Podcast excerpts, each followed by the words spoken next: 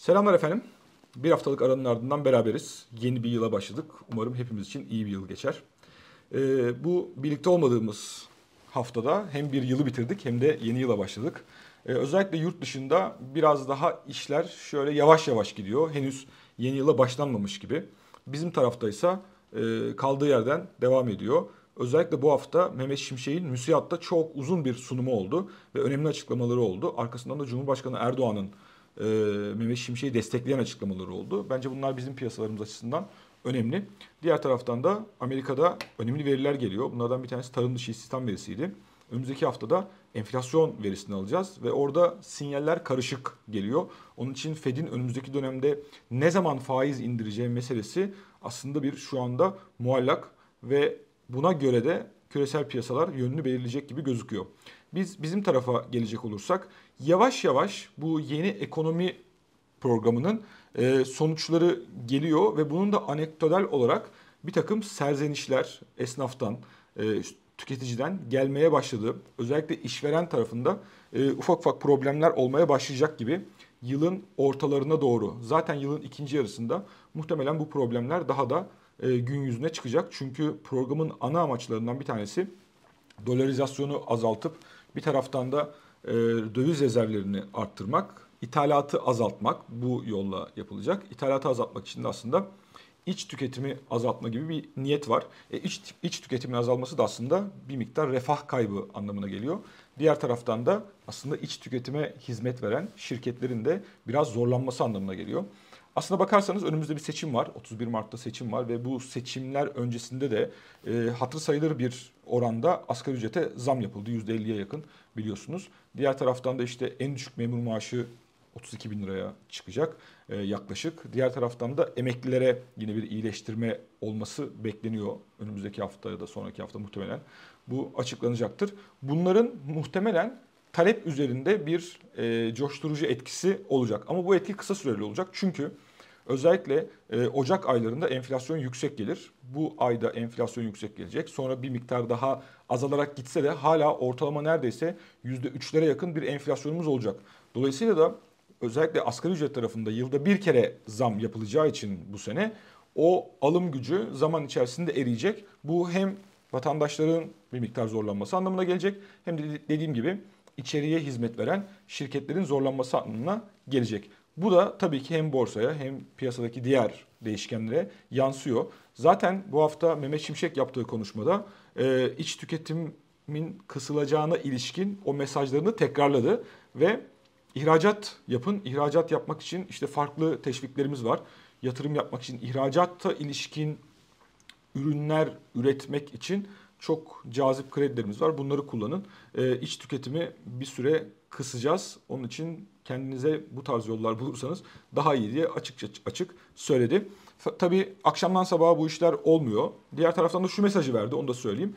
Ben sizin yerinizde olsam yatırım yani devletin yatırımları, kamu yatırımları anlamında demir yollarını limanlara bağlayacak bir projenin baskısını yaparım ki böyle bir şeyde zaten işte 70 milyar dolarlık herhalde bir e, bütçe ayrılmış. Böyle bir şeyin de herhalde planlandığı e, ortada onu da söylemiş oldu. Tabii bunlar hep uzun vadeli hikayeler ama bu yılı nasıl kurtaracağız konusu koca bir soru işareti olarak duruyor. Şimdi gelelim bu hafta piyasalarda durumlar nasıl? Az sonra tekrar o açıklamalara geri dönelim. Çünkü bütçeyle ilgili önemli açıklamalar oldu. Ee, dolarda hareketimiz devam ediyor. Hiçbir değişiklik yok. Bu hafta e, 29.82'den kapattık. Yılı yani 29 Aralık 29.48'den kapatmıştık. Haftalık artış %1.15. Ee, aslında e, bu hafta yani 29 Aralık'ta biten haftada bir miktar rezerv düşüşü yaşandı. E, bu kontrollü kur sisteminde işte bazen o e, bankalarla yapılan swapların seviyesinin değişmesinden işte borçlanmanın seviyesinin değişmesinden vesaire bir takım Merkez Bankası'nın o rezervleri harcaması gerekebiliyor zaman zaman. Şimdiye kadar hep topluyordu biliyorsunuz. Bu hafta 13 haftanın sonrasında bir rezerv düşüşüyle karşılaştık. Euro 32.62'den kapattı biraz daha sınırlı bir yükseliş var. Çünkü euro dolar paritesi biraz geri geldi. Az sonra anlatacağım. Özellikle ABD 10 yıllık tahvil faizlerinin yukarı gitmesi kaynaklı hem euro dolar paritesinde hem de altında bir miktar aşağı doğru hareket var. Gram altın 1959 liradan kapattı. Peki borsada neler oldu? Aslında biliyorsunuz 4 günlük bir e, bu haftamız vardı ve piyasa 4 güne çıktı. Volatil bir haftayı geride bıraktık yine. İşte e, özellikle yıla iyi başladık. Ondan sonra tekrar sert düşüşler oldu. Yani bir türlü o şeyi toparlayamıyoruz ama haftalık %2.12'lik bir yükseliş var BIST yüzde. Fakat X U tüm yani biz tüme baktığımızda bütün şirketlerin içinde olduğu endekse baktığımızda orada %2.42'lik yükseliş var. Yani e, BIST yüzden daha yüksek. Demek ki yan kağıtlar biraz daha normal kağıtlara göre yani BIST yüzdeki kağıtlara göre biraz daha iyi gitmiş bu hafta. Zaten öyle olmuştu. Ee, aslında bizim alıştığımız daha çok o BIST 30'un diğer kağıtlardan daha iyi gitmesiydi şimdiye kadar. Son dönemde özellikle. Muhtemelen önümüzdeki dönemde de bu yabancı girişinin tekrardan başlamasıyla, bu yılbaşı rehavetinin geçmesiyle yine o tarafa doğru bir kayış olabilir. Ee, benim beklentim en azından bu şekilde. Tabi bu hafta önemli bir e, karar var. Onu da şimdiden söyleyelim. 12 Ocak akşamı yani Cuma akşamı Moody's'den Türkiye'ye ilişkin bir değerlendirme bekleniyor. Biliyorsunuz Aralık'ta bekliyorduk. Onu pas geçti. Muhtemelen en azından bir not görünüm iyileştirmesi gelecek. Dediğim gibi e, Mehmet Şimşek'in yaptığı açıklamalarda da önümüzdeki dönemde not artışlarının da rezerv artışlarıyla beraber e, geleceğini bekliyoruz dedi ama bu hafta diğer önemli bir gelişme onu da söylemiş olayım. CDS'imiz şöyle 280-280 civarlarında düşmüştü biliyorsunuz.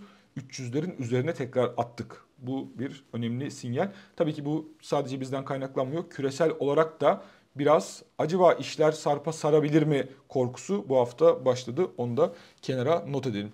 Peki en çok yükselen sektörlerde neler var? %9.22 ile en çok yükselen e, sektörlerde birinci iletişim. Biliyorsunuz orada Turkcell ve Telekom var.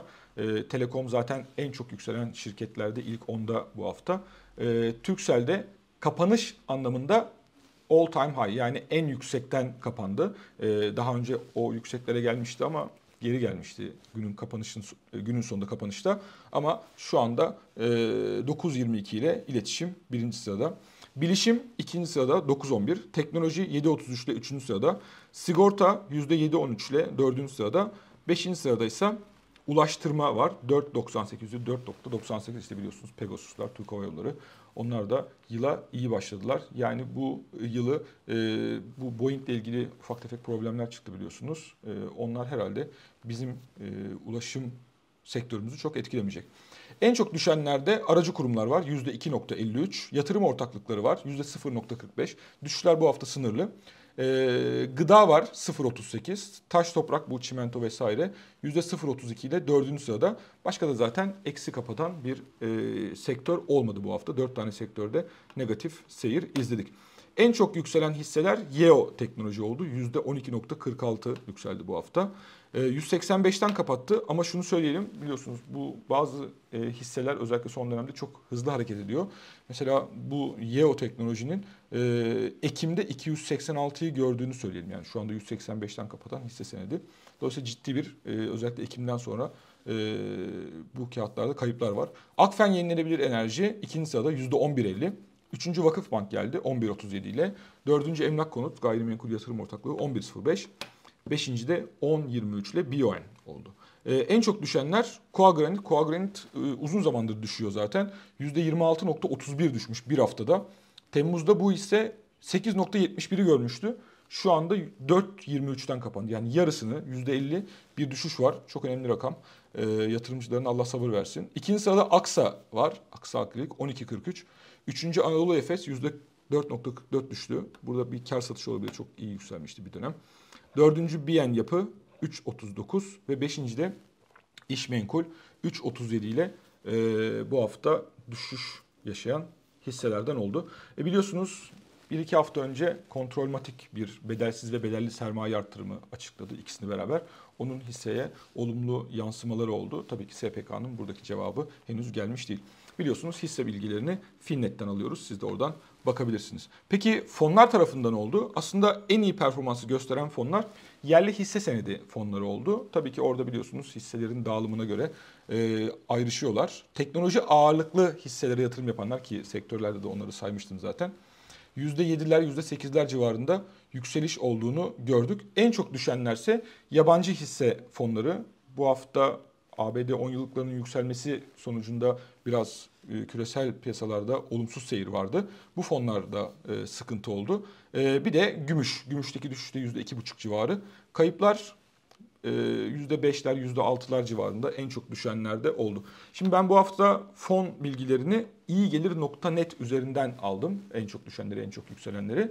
Ayrıca biliyorsunuz her ay fonlar, hisse senedi yoğun fonlar kapa hangi hisseleri tuttuklarını, o ay hangilerini sattıklarını, hangilerini aldıklarını açıklamak zorundalar. Bunları da oradan tek tek PDF üzerinden bakmaktansa iyi gelir net üzerinden e, yeni bir uygulamayla e, oraya üye olduğunuzda e, o hafta hangi fona ne kadar hisse girmiş, ne kadar hisse çıkmış bunun analizlerini farklı grafiklerle siz de oradan bakabilirsiniz.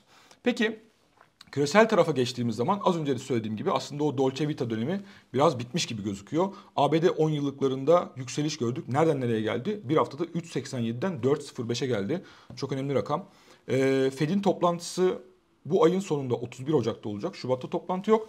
Mart'ta bir toplantı daha olacak ve Mart'taki toplantıda bir faiz indirimi olma olasılığı çok yüksek görüyordu piyasa ama şu anda onu e, bu yayına girmeden önce baktım %63 olasılıkla bir faiz indirimi bekleniyor ve bu oran gün geçtikçe düşüyor. Bu hafta e, TÜFE verisinden sonra bu oranın nereye geleceğine bak bakacağız çünkü çok önemli.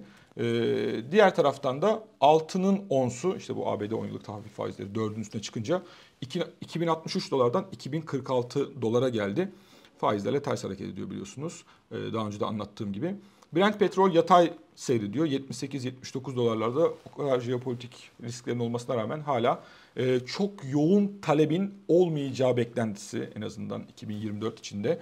E, Çin'de de biliyorsunuz hala o belirsizlikler sürüyor. E, petrolü yukarı seviyelere taşımıyor. Buralarda duruyoruz. Hatta hafta içi 75'lere kadar Brent petrol düştü.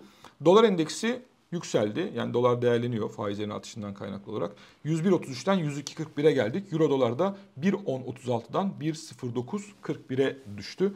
E, dolar euro karşısında değer kazandı. Gümüş de az önce söylediğim gibi 23.76'dan 23.16 dolara geldi gümüşün onsu. %2.5'luk kayıp. Diğer taraftan da S&P 500'de yıla kayıpla başladı. 1.5, %1.5'luk bir kayıp. 4770'ten 4697'ye geldik. Ee, az önce bahsettiğim gibi Mehmet Şimşek'in konuşmasının içinde yurt içine tekrar dönecek olursak rezervlere CDS'e uluslararası kamuoyuna özel bir önem atfetti. Hemen rezervlere bakalım. 29 Aralık'la biten haftanın rakamlarını alıyoruz tabii biz. Rezervlerde önemli bir düşüş var. 4 milyar dolar, 4.4 milyar dolarlık bir düşüş var. 13 hafta sonra ilk defa düştü. 145 milyar dolardan 141 milyar dolara düştü brüt rezervlerimiz. Net rezervde de düşme var. Ee, ama swap hariç net rezerve baktığımızda 37 eksi 37 milyar dolara çıktık. Yani o kadar kötü yerdeydik ki bu kadar rezerv biriktirmemize rağmen hala o bankaların diğer e, merkez bankalarının swaplarını düştüğümüzde e, hala eksi 37 milyar dolar negatifte rezervlerimiz. Onu not edelim. Ama ben buradaki trendi daha fazla önemsiyorum. E, trendin olumlu olması, yukarıya doğru olması bizim için önemli ama eğer bu rezerv düşüşü, brüt rezervlerin, net rezervlerin 2 hafta, 3 hafta sürerse o zaman demek ki bir kırmızı alarm var demektir. Orayı yakın edeceğiz ama ben öyle bir şey olacağını çok sanmıyorum. Çünkü politikalarda çok büyük bir değişiklik yok. 29 Aralık'la biten haftada yurt içi DTH'ları yani döviz tevdiat hesapları yani bizim vatandaşlarımızın tuttukları dövizler tekrar düşmeye devam etti. 1.35 milyar dolarlık bir düşüş var. Bu parite etkisinden arındırılmış söylüyorum. Peki nereye gitmiş bu para? 126 milyar liralıkta TL mevduatta bir artış var. Onu da not edelim. Biliyorsunuz hep konuştuğumuz yayınlarda TL mevduat faizinin artması aslında portföylerde bu vadeli mevduata daha fazla yer verilmesi anlamına geliyor. Hem döviz tarafından hem de hisse tarafından buralara kayış olduğu net bir şekilde ortada. Diğer taraftan hisse senedi ve devlet iş borçlanma senetlerine e, yurt dışı yerleşiklerden yine giriş devam etti. Ama sınırlı bir giriş oldu. E, Dips'teki giriş 5.1 milyon. E, diğer taraftan hisse senedindeki giriş ise 40 milyon dolar kadar oldu. E, KKM'deki erime sürüyor. Yanlış hatırlamıyorsam buraya not almamışım ama 25 milyarlık bir düşüş var. Oradaki o hızımız zaman zaman artacak, zaman zaman azalacak ama belli ki önümüzdeki dönemde normalleşme eğilimleri sürdükçe buradaki KKM'nin cazibesini alacak önlemler gelecek. Onun için burada ufak ufak hızlanma da zaman içerisinde bekleyebiliriz. Faizler yüksek kaldığı sürece aksi takdirde dövize gitme durumu var biliyorsunuz. Ee, CDS'i söyledim 300'ün üstüne geldik diye. 2 yıllık tahvil faizimiz de 41.37. 10 yıllık tahvil faizimiz 27.09. Biliyorsunuz Merkez Bankası'nın faiz arttırımlarının sonuna gelmedik. Bir faiz arttırımı daha göreceğiz gibi en azından metinde öyle gözüküyor. %45'leri %45'i göreceğiz. Ee, ama %45'te kalır mı daha yukarı gider mi sorusu var. Açıkçası bu e, ücret zamları olmadan önce o %45'i geçmez diye düşünüyordum. Fakat şu anda bir miktar bir tur daha belki bir iki buçuk puan daha e, yapma kapısını açık bırakabilir. Verileri izleyeceğiz diyebilir. Burada bitirdik e, durumu izleyeceğiz değil de verileri izleyip bir tur daha yapabiliriz mesajı verebilir gibi geliyor bana. Çünkü hala o enflasyonla mücadele konusunda istenen e, yol alınamamış durumda. Biliyorsunuz yıl sonunda %36'lık bir tahmini var ama bunun bandı geniş %42 bandın üstü. Oraya yakın bir enflasyon olması bekleniyor. Mehmet Şimşek de bu hafta gerçi 36'ya yakın bir yerlerde e, kapatmayı umuyoruz dedi ama tabii ki yılın sonunda daha çok uzun süre var. E, onu yakından izleyeceğiz. Buradaki enflasyonun aylık seyri aslında bizim için çok önemli. E, biliyorsunuz enflasyon açıklandı geçen bu haftanın başında ve e, hala yüksek. Özellikle de gıda enflasyonu, konut tarafı bunlar çok yüksek geldi. Enerjinin biraz daha olumlu etkisini gördük. Özellikle benzin fiyatları aylık %2'ye yakın düşmüş. Onun negatif etkisi var. Ama tabii bu hafta, bu ay bu ÖTV artışları vesaireyle benzine yine zam geldi biliyorsunuz. Onun etkisi olacak. İşte e, yönetilen yönlendirilen fiyatların etkisi olacak. Dolayısıyla Ocak'ta daha yüksek bir e, enflasyon göreceğiz. Bu hafta e, önemli bir e, veri de aldık. Otomobil satışları. Burası çok yüksek. Yani yıllık %63 2023'te 2022'ye göre e, artış olmuş. 967.341 adet otomobil satılmış. Burayı azaltmaya çalışıyoruz işte. Çünkü bizim özellikle yaptığımız ithalatın biliyorsunuz hep ne deriz? %80'i aramalı ve ham madde deriz. Bu sene o değişti. 2023'te bu rakam %72'ye düştü. Tüketim malları daha ön plana çıktı ve bunların içinde de otomobilin payı çok fazla. Dolayısıyla ithalatın içinde otomobilin payı fazla olduğu için buradaki satışları bir şekilde azaltmak niyetinde iktidar ve bu anlamda da ne yapıyor işte otokredi faizleri zaten çok yüksek. Ee, zaten yavaş yavaş da o satışlar aşağı doğru gelmeye başlayacaktır. Yurt dışından önemli mesajlar geliyor Türkiye'ye ilişkin. Hem raporlar yazılıyor hem de e, bu hafta bu Vanguard ve PIMCO'dan Türk e, varlıklarında pozisyon aldıklarına ilişkin ne yaptılar? Açıklama yaptılar. Demek ki ufak ufak bu büyük fonlar Türkiye'ye geliyor. Zaten biliyorsunuz 2024'ün hikayesi bu. Yani yerli 2022'deki 2021'deki kadar e, ya da 2023'ün ilk yarısındaki kadar hisseye yoğun ilgi göstermeyecek, gösteremeyecek. Çünkü işte e, Türkiye'deki finansal mimari değişti. Ama diğer taraftan bu not arttırımlarıyla vesaireyle yabancının daha fazla teveccühü olacak. İşte borsayı bir şekilde bunun dengelemesi bekleniyor. Tabii ki temelin çok fazla den, e, beslemediği bir dengelenme olacak ama borsa biraz daha geleceği satın aldığı için 2024 değil 2025'i düşünerek Türkiye'ye yatırım yapacak olursa yabancı yatırımcı o zaman e, tabii ki e, bir giriş olmasını ya da yukarı gitmesini bekleyebiliriz. E, tarım dışı istihdam geldi demiştim ABD'de 170 bin beklenirken 216 bin açıklandı ve işsizlikte 3.8 beklenirken 3.7 geldi. E, dolayısıyla bunlar piyasa dostu rakamlar değil çünkü bir türlü o ekonomiyi soğutamıyorlar. O yumuşak iniş, yumuşak iniş bir türlü o yumuşak inişe gelemedik. Hala resesyon korkuları olanlar vesaire var ama piyasa e, rakamlar hiç öyle göstermiyor. Ekonomi hala canlı. Orada bir dönüşüm, değişim olabilir. İşte teknolojinin getirdiği verimlilik açısından vesaire. E, büyüme rakamları da biliyorsunuz yukarıda geliyor. E, yani Amerika bu işi biraz daha iyi çözmüş durumda. Bu hafta dediğim gibi enflasyon verisi gelecek. Beklenti aylık %0.2, yıllıkta ise %3.2. Bizim bu hafta reel efektif döviz kurumuz açıklandı onu da söyleyeyim. 55-25'ten 55-15'e geldi. Biraz düştü ama bu yükselecektir. Bundan hiç şüpheniz olmasın. Özellikle Ocak ayında hem enflasyon yüksek geleceği için hem de euro dolar paritesi yavaş yavaş aşağı doğru gelme eğiliminde olduğu için bunların ikisi bizim reel kurumuzu otomatikman yukarı doğru atacak. Dolayısıyla bunlar bence gördüğümüz en düşük seviyeler. Bundan sonra bu kadar düşük görmeyiz diye tahmin ediyorum. E, dış ticaret verilerimiz geldi. Onlardan az önce bahsettim. İhracat fena gitmiyor. İthalat e, o kadar artmamış ama bunun en büyük sebebi de enerji fiyatlarındaki geri gelme. O bize yardımcı oluyor. Dolayısıyla küresel şartlar e, bir taraftan lehimize bir taraftan aleyhimize çalışıyor. Bunu iyi kullanmamız lazım ama tabii ki PMI tarafında, e, sanayi tarafında işler iyi değil. Hala o 50'lik eşiğin altındayız. Bu da zaten doğası gereği böyle. Çünkü e, ekonomiyi soğutmaya yönelik uygulanan politikalar bu tarafta işlerin daha daha önümüzdeki dönem kötü olacağını bize e, aslında biraz haber veriyor. Onu da şimdiden söyleyelim. Evet bu haftalık benden bu kadar. Önümüzdeki hafta tekrar görüşmek üzere. Bol kazançlar diliyorum.